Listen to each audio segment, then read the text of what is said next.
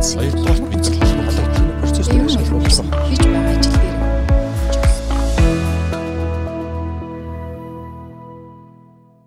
За өдрийн мэнд төргийн бизнесийн подкастын сонсогчдод за манай 10 сарын вебинар өгсөн 3 дахь дугаар маань эхэлж байна. За бизнесмен дижитал 2020 10 сард дижитал шилжилт гэдэг сэдвээр вебинар зурвал вебинарууд хийж байгаа.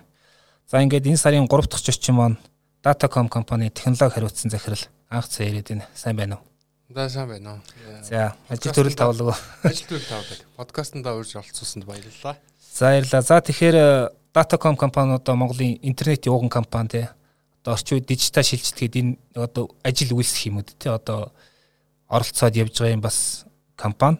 За тэгэхээр ууган компани одоо ямар зах зээлд илүү сегментчилж ажиллаж байна те бас энэ дижитал шилжилт ямар үүрэг гүйцэтгэж байна.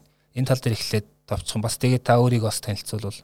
За интернетийн их үед бол Datacom компани бол одоо Монголд тийм ээ интернет яаж тасалдалгүй хүртээмжтэй байх вэ гэдэг зүйл дээр анхаарлаа хандуулж исэн. Өөрөөр хэлбэл за усаар зүрлж ярих юм бол нөгөө турбануудаа сайн татаж явж исэн гэсэн үг тийм ээ. Гүйлэх усаад гүйлэхэд бол. За харин өнөө үед бол өнөөдөр болвол нэгэнт бүх турбанууд татагдсан байна. Ганцхан бидний оролцоотой гэлгүүгээр интернет сервис түгээдэг ISP компаниуд маш их олон болсон гурвалсан үйлчлэгээ нэвтрүүлж байна. Эцсийн хэрэглэгчд бол одоо Монгол улсын хаанаас ч одоо интернетэд холбогдох боломжийг бол бүрэн дүрэн хангаж өгсөн байна. Одоо маш олон компани оролцоо хувь нэмрээр. За тэгвэл асуулт байна. А нэгэнт интернет татагдсан бол энэ интернетийн орон зайд одоо ажиллах хэрэглэгчийн эсвэл бизнесийн үйл ажиллагааг хөнгөвчлөх арга замыг одоо нэвтрүүлэх эсвэл шийдлийг боловсруулах юм асуудал үүсэж штэ тийм ээ. Интернет орчинд өөрийнхөө компанийг зохион байгуулах. Тэгвэл энэ тал дээр бол одоо Datacom ерөнхийдөө төвлөрөн ажилладаг. За интернет орчинд тухайн бизнесээ компани одоо өргөжүүлж үүсгэх бүтээхийн тулд зайлшгүй нэг зүйл шаардагддаг. Тэр зүйл нь бол домен нэр байдаг. Домен нэр буюу интернет хаягжилт. Интернет хаяг домен нэр тийм ээ. Тийм байдаг. Тэгэхээр Datacom компани бол одоо доменер болон түүнийг тойроод бий болох одоо үйлчлэгээ бүтээгдэхүүнүүд дээр их хвчлэн анхаарлаа хандуулж төвлөрж ажилладаг.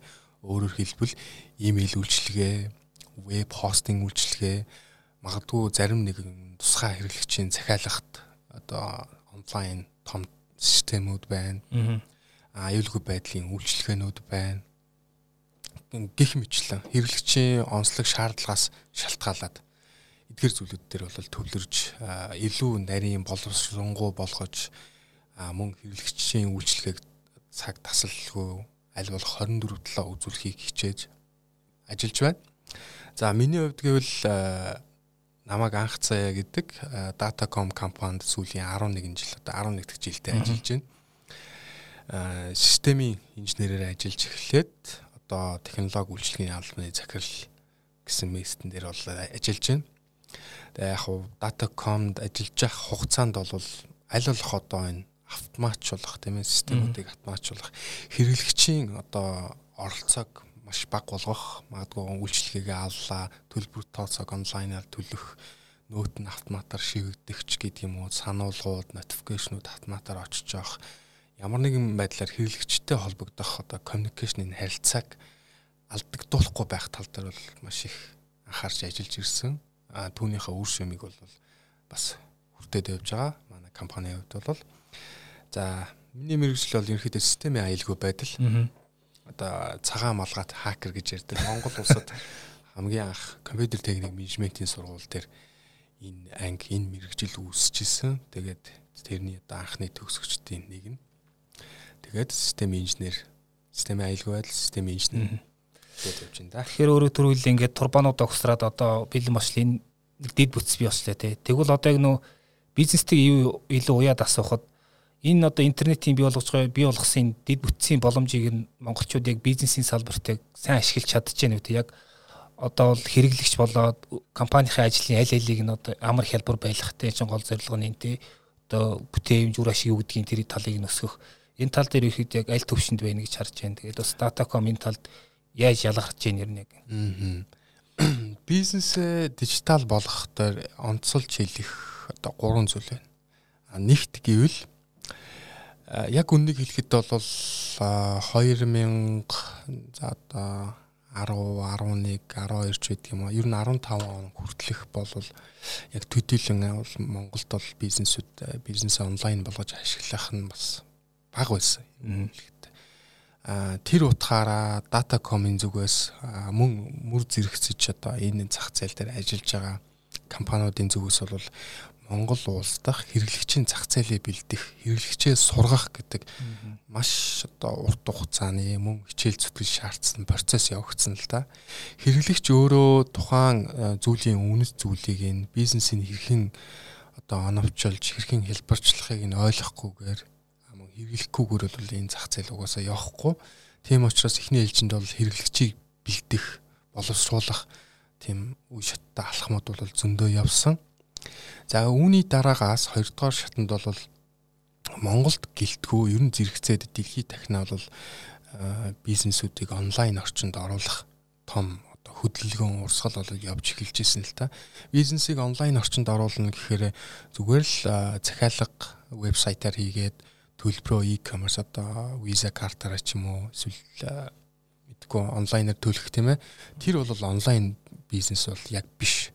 А мэдээж нэг хэлбэр нь тийм ээ Харин онлайнд бизнесээ авч явах гэдэг нь хэрэглэгчтэй харилцах тэр хэрэглэгчийн одоо борлуулалт худалдаанаас гадна спорт тусламжийн тийм баг найдвартай ажиллаж явах хэвээр мөн түүний цаана өөрийн одоо онлайн тэр бизнес нь клауд одоо онлайн орчинд нь тийм ээ найдвартай 24/7 тасалдaltaгүй гацхгүй аюулгүй байдал өндөр түвшинд хангагдсан ажиллаж явах хэвээр одоо дид бүтцэн онлайн байх ёстой л та өөрийнх нь бизнесийн онлайн хувилбар гэсэн үг. Гэх мэтлэн зүйлүүд байдаг. Үүний зэрэгцээс одоо Google, Amazon, Microsoft гэдэг юм уу эдгээр компаниуд бол хэрэглэгчийн төвшөнд бол бизнес аль болох хамгийн хэлбэр байдлаар онлайн байршуулах тийм боломжийн багцлсан аппликейшнүүдээс бүрдсэн системүүдийг бол түлхүү нэвтрүүлж эхэлсэн. Одоо жишээ нь одоо бол Google-ийн хувьд бол Google Workspace гэдэг байна.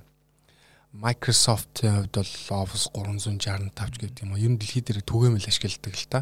Э, ямар нэгэн техникл тийм дид бүтц шаардлагатахгүй мэдлэг, өндөр ур чадвар, нарийн мэрэгжлийн мэрэгчлэлтийн шаардлагатахгүйгээр компаниуд өөрсдийнхөө бизнесийн одоо платформыг онлайн талбарт шилжүүлэхэд эдгээр зүйлүүд бол офисын төвшөнд бол нэвтэрч эхэлсэн. За үүний цаанаас зэрэгцээд нөгөө авраг системүүдийг нь ажилуулдаг cloud одоо өвлөн дид бүтцүүд бий болж эхэлсэн. Amazon-ы хувьд бол AWS, Google-ийн хувьд Google Cloud Hosting, Microsoft Microsoft-ийн хувьд бол Azure гэдэг юм уу. Иймэрхүү байдлаар бол дэлхийд даяараа бол ерөнхийдөө бол энэ чиглэлээр маш эрчимтэй явж эхэлж исэн байна.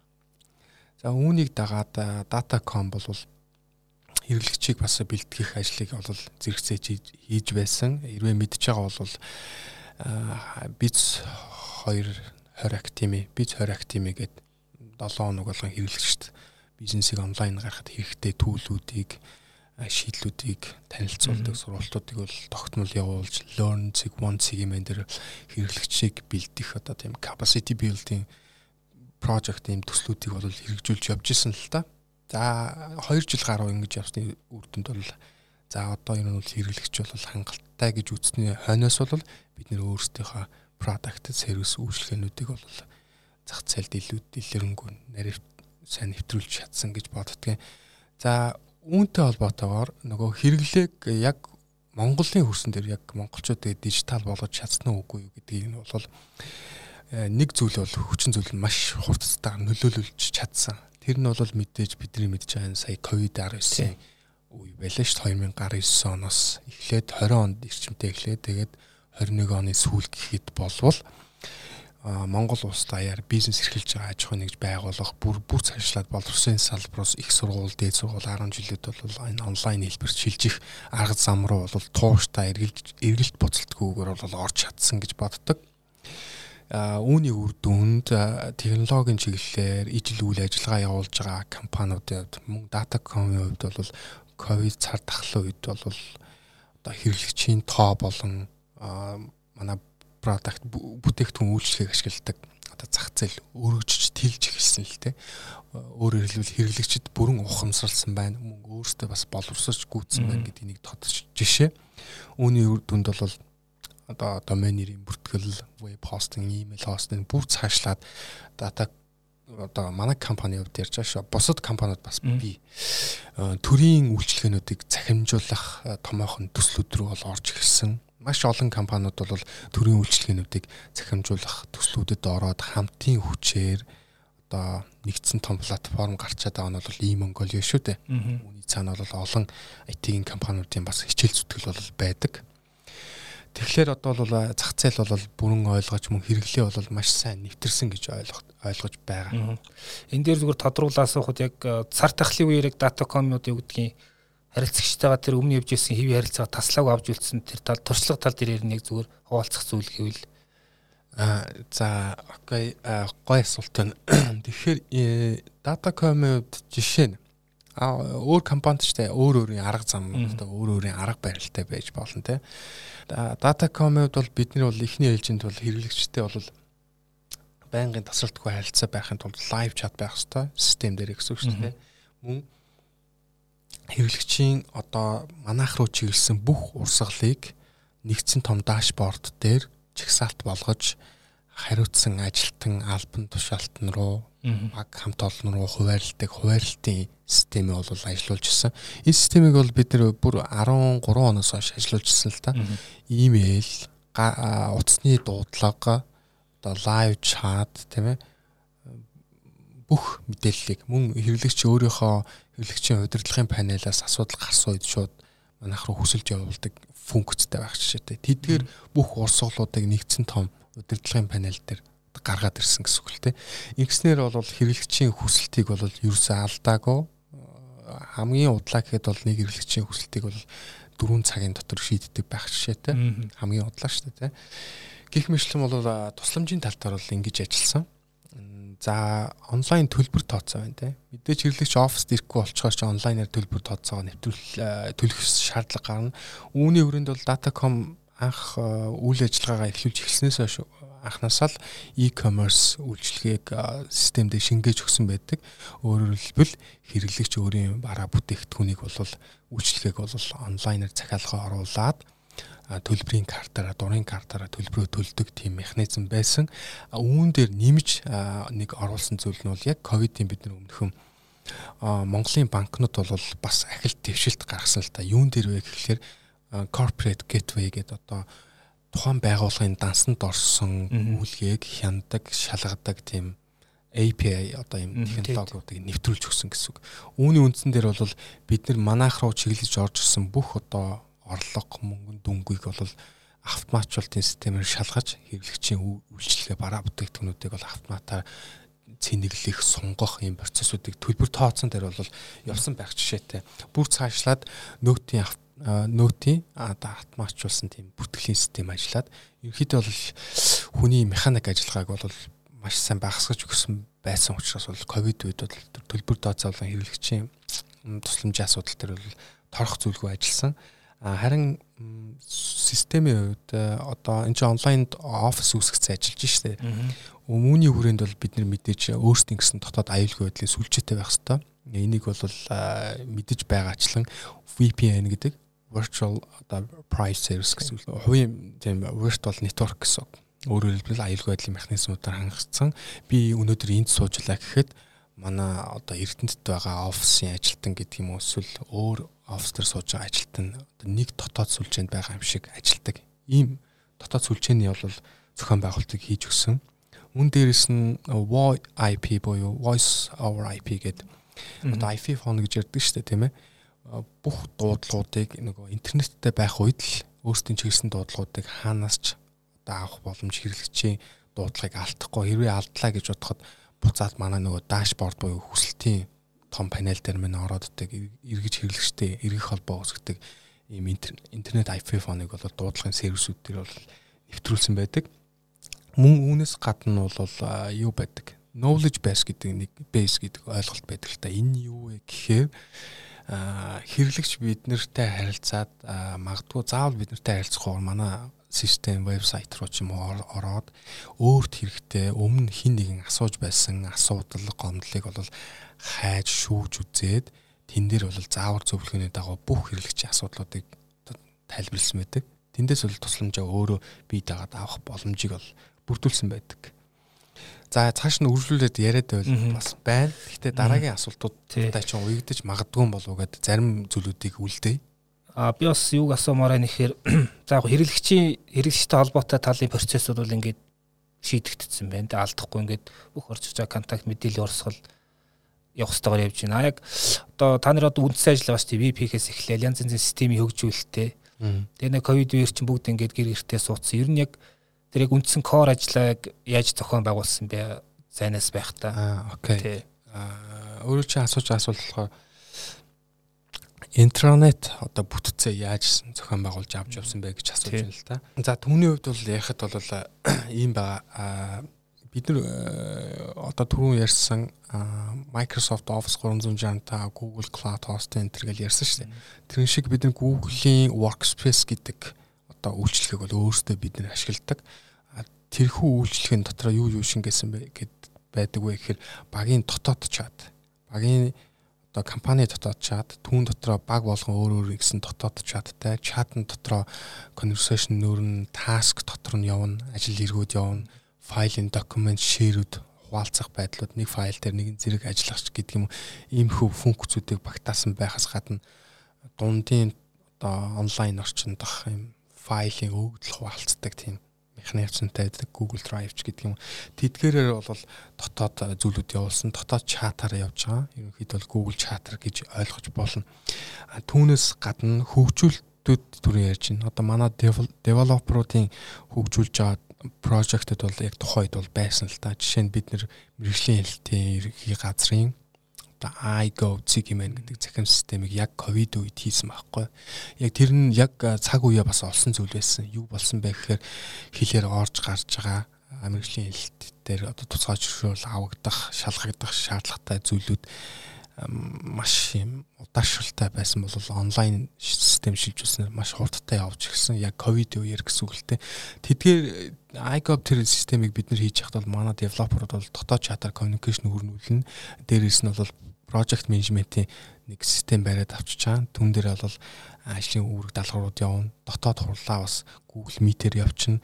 За үүнийхээ хажуугаар бол нөгөө нэг develop хөгжүүлэлт хийгээд байгаа source code хаана барьж байгаа гэх нэг асуулт их код хаана барьж байгаа. За тэгэхээр сүүлийн одоо жилүүдэд бол ийм ойлголт гарч ирсэн байна.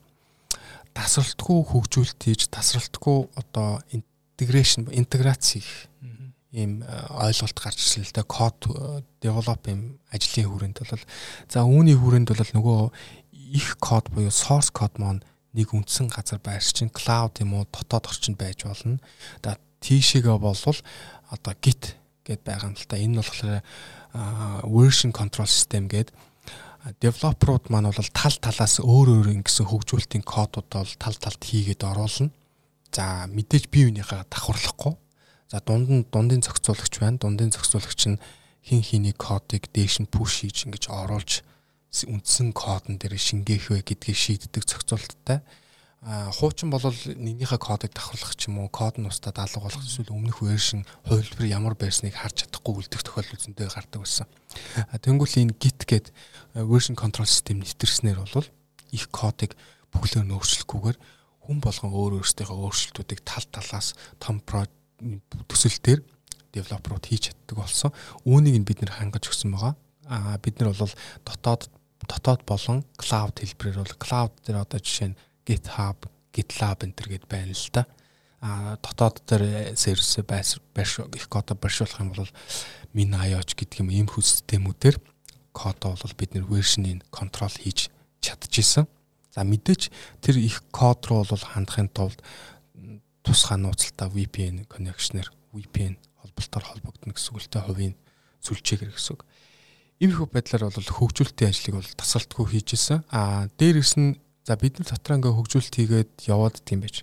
Гэтэл нөгөө захиалагч талаас системээ шалгуулах болно, хуралдах болно, ревю хийх болно те. Тэр тохиолдолд бол бид нэр ерөөсөл Google Chat-аар л явчихсан. Google Chat-аар урилга явуулаад тэгэл видео конференц хийвэл зарим тохиолдолд бол Zoom-ээр явчихж байгаа тийм ээ. Zoom-оор явбал хурал тэмдэглэгээ зөвлөгөөнүүдээ аваад явсан байгаа.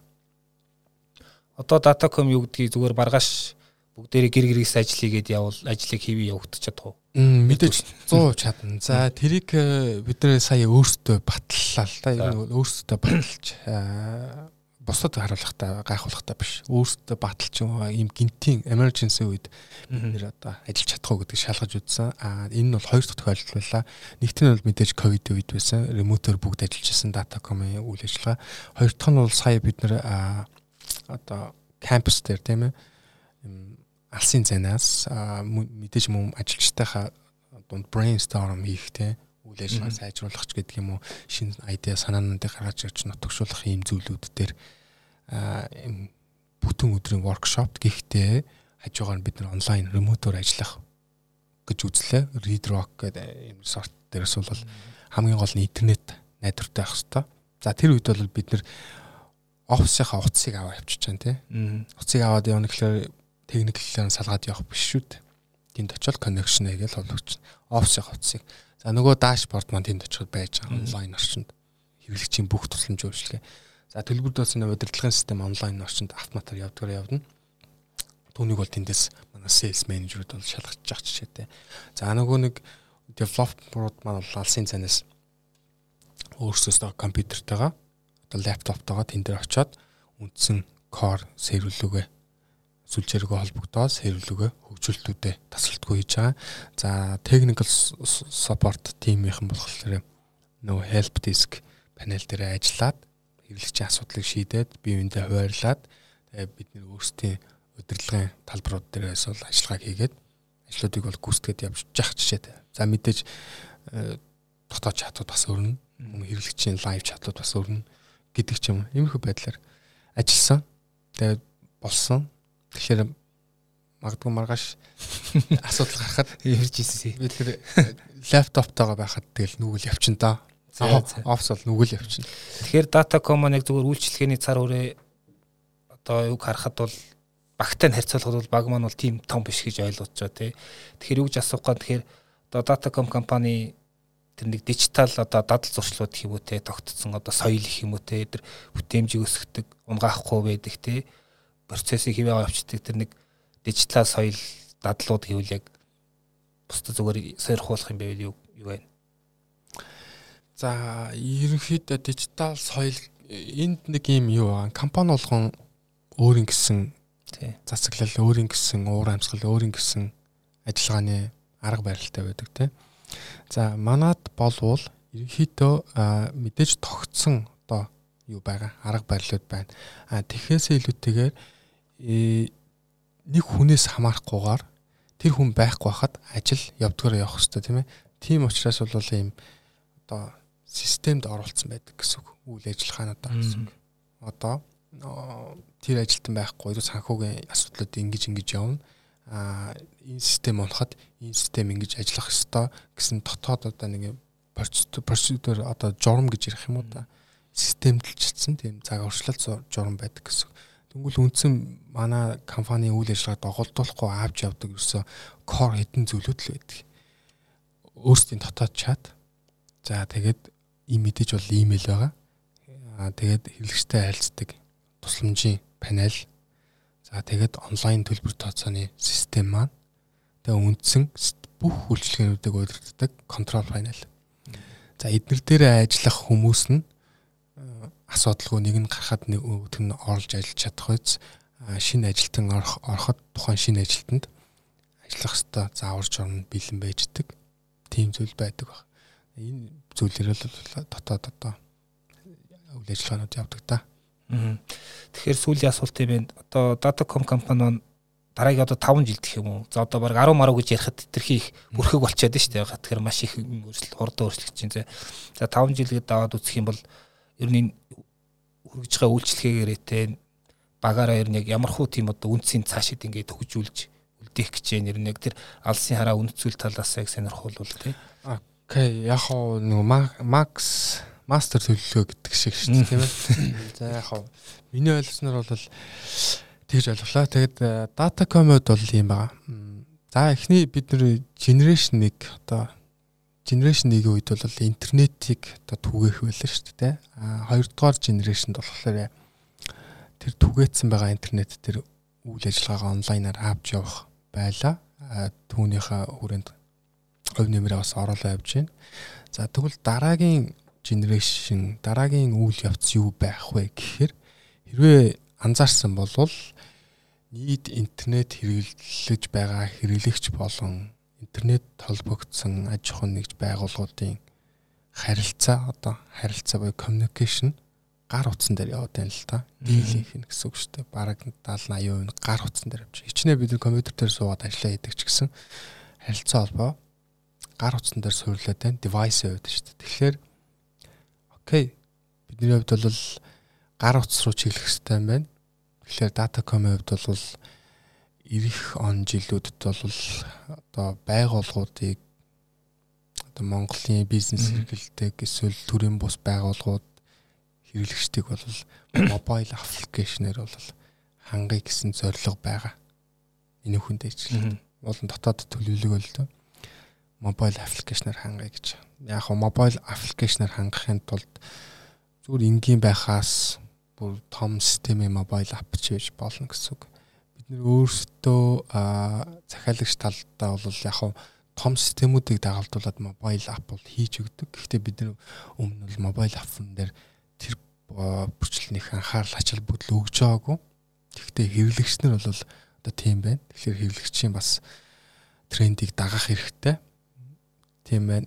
Эхний ээлжинд бидний энэ зүйлийг эхлүүлэх арга хэмжээний Datacom компани өөрөө системийн хувьд гар утасны аппликейшн гаргая гэсэн зүйл дээр зориод өөрсдийн дотоод гар утасны аппликейшн хөгжүүлэлтийн процессыг бол эхлүүлсэн явж байгаа одоо домен нэрийн удирдлага, веб хостын удирдлага, имэйл удирдлага гэх мэтлэн бүх зүйлүүдийг гар утсанд нь шингээж өгье. Төлбөр тооцоо үйлчлэгээний хугацаа дуусгах reminder очдог ч гэдэг юм. Гар утас руу чиглэе гэсэн төлөвлөгөөтэй байна. Аа нэгт хоёрт гэвэл бид нар бас үндсэн core систем core үйлчлэгээг орхихгүй. Доменер гэдэг бол салшгүй нэг хэсэгтэй явна. Хүмүүс магадгүй ярьж исэн Facebook ороод ирлээ, Instagram ороод ирлээ, Twitter ороод ирлээ. Тэгвэл вебсайт байгаад яах юм? Facebook дээр компани үүсгэж идэлтэй гэдэг. Facebook бол Facebook дээр байгаа дата өмч бол Facebook-ийн л өмч байхгүй. Тэр компани өмч биш. Тэнд оруулж байгаа контент, зураг, дүрс, дуу, видео бүх зүйл гэсэн харилцаа communication. Тэгэхээр компани бол өөрийн гэсэн өгдлөө өөртөө байлгадаг тийм зүйлтэй байх хэвээр тэр нь бол вебсайт, веб портал, веб системүүд, томоохон системүүд байдаг. Тэгэхээр үүнийг дагаад доменер буюу интернет хаягжилт зайлшгүй шаардлагатай. Тэгэхээр бид нар бол интернет хаягжилтын тоог тодорхой хэмжээнд за хамгийн багадаа гэхэд 30%-аар өсгий гэсэн тооцоолол бол байгаа. 30%-аар а энэ Аз номхон талаан бүс орон дундаа ерөнхийдөө ерөнхийдөө дэлхийдээ гэж ярих юм бол цэг MN гэдэг доменерийн бүртгэл бол маш бага байдаг. Нэрний сонголтууд маш их байдаг. Гэхдээ бүртгэл маш бага байдаг. Тийм байгаа. Тэгэхээр энэ бүртгэлийн тоог өсгөх зорилготой байгаа хүн болгонд домен нэрийг хүргэе гэсэн зорилготой байна. Аа. За баярлалаа. За тэгэхээр бизнес он подкастын дугаар энэ төрөйд өндөрлөө. За манай энэ удаагийн зочин Datacom компани технологи үйлчлэгээ хариуцсан захирал Аззээ орцлоо. За Аззээ маань 10 сарын 18-нд 19 цагаас хэрэглэгчд тасралтгүй үйлчлэх онлайн үйлчлэгээний шийдэлгээд саяны битэр ярьсан зүйлийг илүү арга зүй талаас нь дэлгэрүүлж асуулт хариултаагаар вебинар явна 19 цагаас. За тэгээ вебинарт бүртгүүлэх холбоосыг бичлэгийн доор өгчих болно. Танд баярлалаа подкастт оролцсонд. За баярлалаа. Тэгвэл яаж үргэлжлэх? Хоёрдугаар бид нар холбогдлын процесс дээр ажиллах болов. Хийж байгаа ажилтны